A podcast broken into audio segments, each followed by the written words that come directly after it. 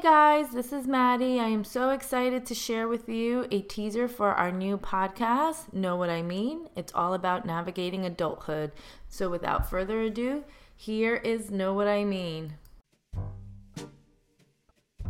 I, I thought that the best way to start this podcast would be, you know, what is that critical moment that everyone goes through the coming of age experience where you go from being a kid to being an adult?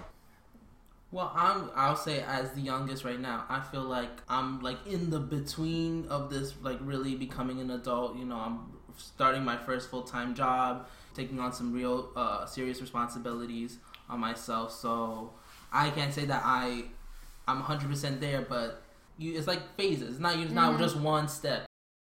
Do you feel like you came of age all at once, or was coming of age like a gradual process?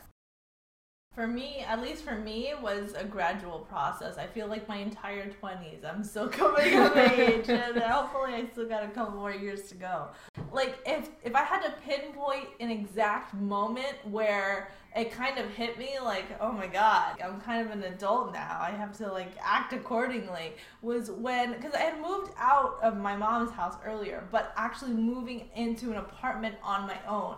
And then and the same like that same year I got a new car, you know, and then I was doing school and like a full-time job. So it just like all kind of culminated at the same time.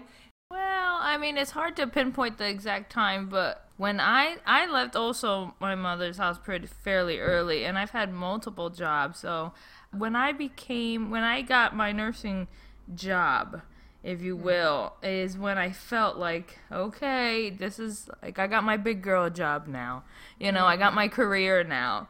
So I think maybe in that process, I felt a little bit more grown up.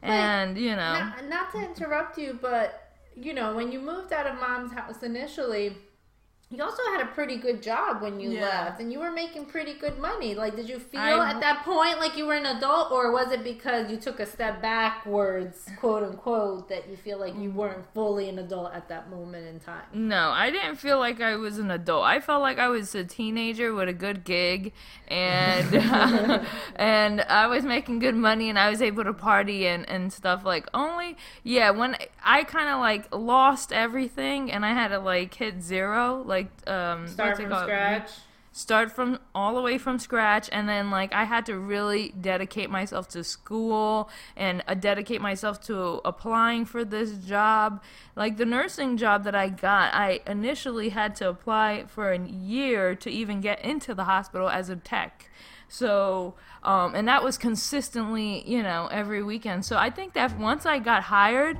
that kind of like, oh my goodness, this is my like this is a big girl job. This is I'm like, you know, I'm doing things. I'm making moves now, even though I had been working all, you know, for, for a very long time. That's it. I hope you guys enjoyed this teaser. Make sure you tune in this Thursday for the first full episode. You can find us at knowwhatimean.org or on Instagram at knowwhatimeanpod. Looking forward to sharing all our adulting stories one episode at a time. We'll see you soon. Bye.